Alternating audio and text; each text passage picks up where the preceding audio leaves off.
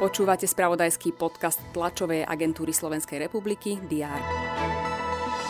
Dočasne poverený minister pôdohospodárstva Samuel Vlčan sa rozhodol odísť z funkcie pre kauzu rodinnej spoločnosti, ktorá dostala od Ministerstva životného prostredia nenávratný príspevok vo výške približne 1,4 milióna eur. Opozícia očakáva od prezidentky Zuzany Čaputovej vyvodenie zodpovednosti.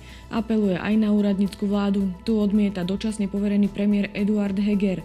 Do rokovaní s prezidentkou ide s postojom, že chce krajinu stabilne priviesť k predčasným voľbám ako premiér. Hlava štátu plánuje ďalší postup oznámiť v úvode nasledujúceho týždňa. Zmeny sa udeli aj v českej vláde. Prezident Petr Pavel poveril riadením ministerstva školstva doterajšieho ministra pre európske záležitosti Mikuláša Beka. Do čela tohto rezortu vymenoval Bekovho doterajšieho námestníka Martina Dvořáka. Bek je už tretím ministrom školstva vo fialovom kabinete.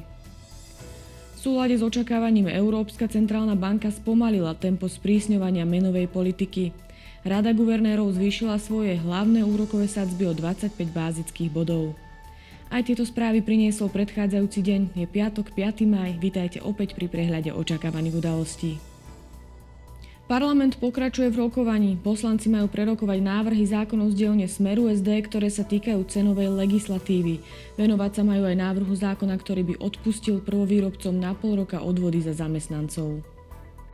Predseda Národnej rady Boris Kolár sa zúčastní na slávnostnom zasadnutí Mestského zastupiteľstva v Rimavskej Slobode. Spojené je s udeľovaním čestného občianstva, ceny mesta a ceny primátora mesta za rok 2023.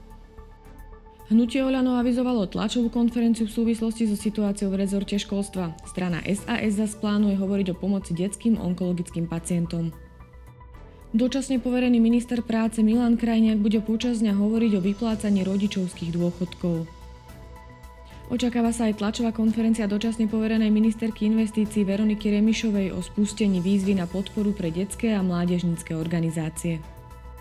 Predstavitelia Ruska a OSN rokujú o ďalšom osude dohody o vývoze obilnín z Ukrajiny cez Čierne more.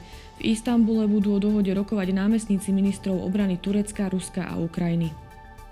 V Budapešti sa koná konferencia konzervatívnej politickej akcie. Podujatie organizujú americkí konzervatívci a ich partnery v zahraničí. Sledovať budeme triatlon aj veľkú cenu Miami. Prinesieme tiež výsledky futbalových zápasov druhej ligy a nadstavbovej časti Fortuna ligy. Čaká nás slnečný deň, teploty sa budú pohybovať od 16 až do 21 stupňov Celzia.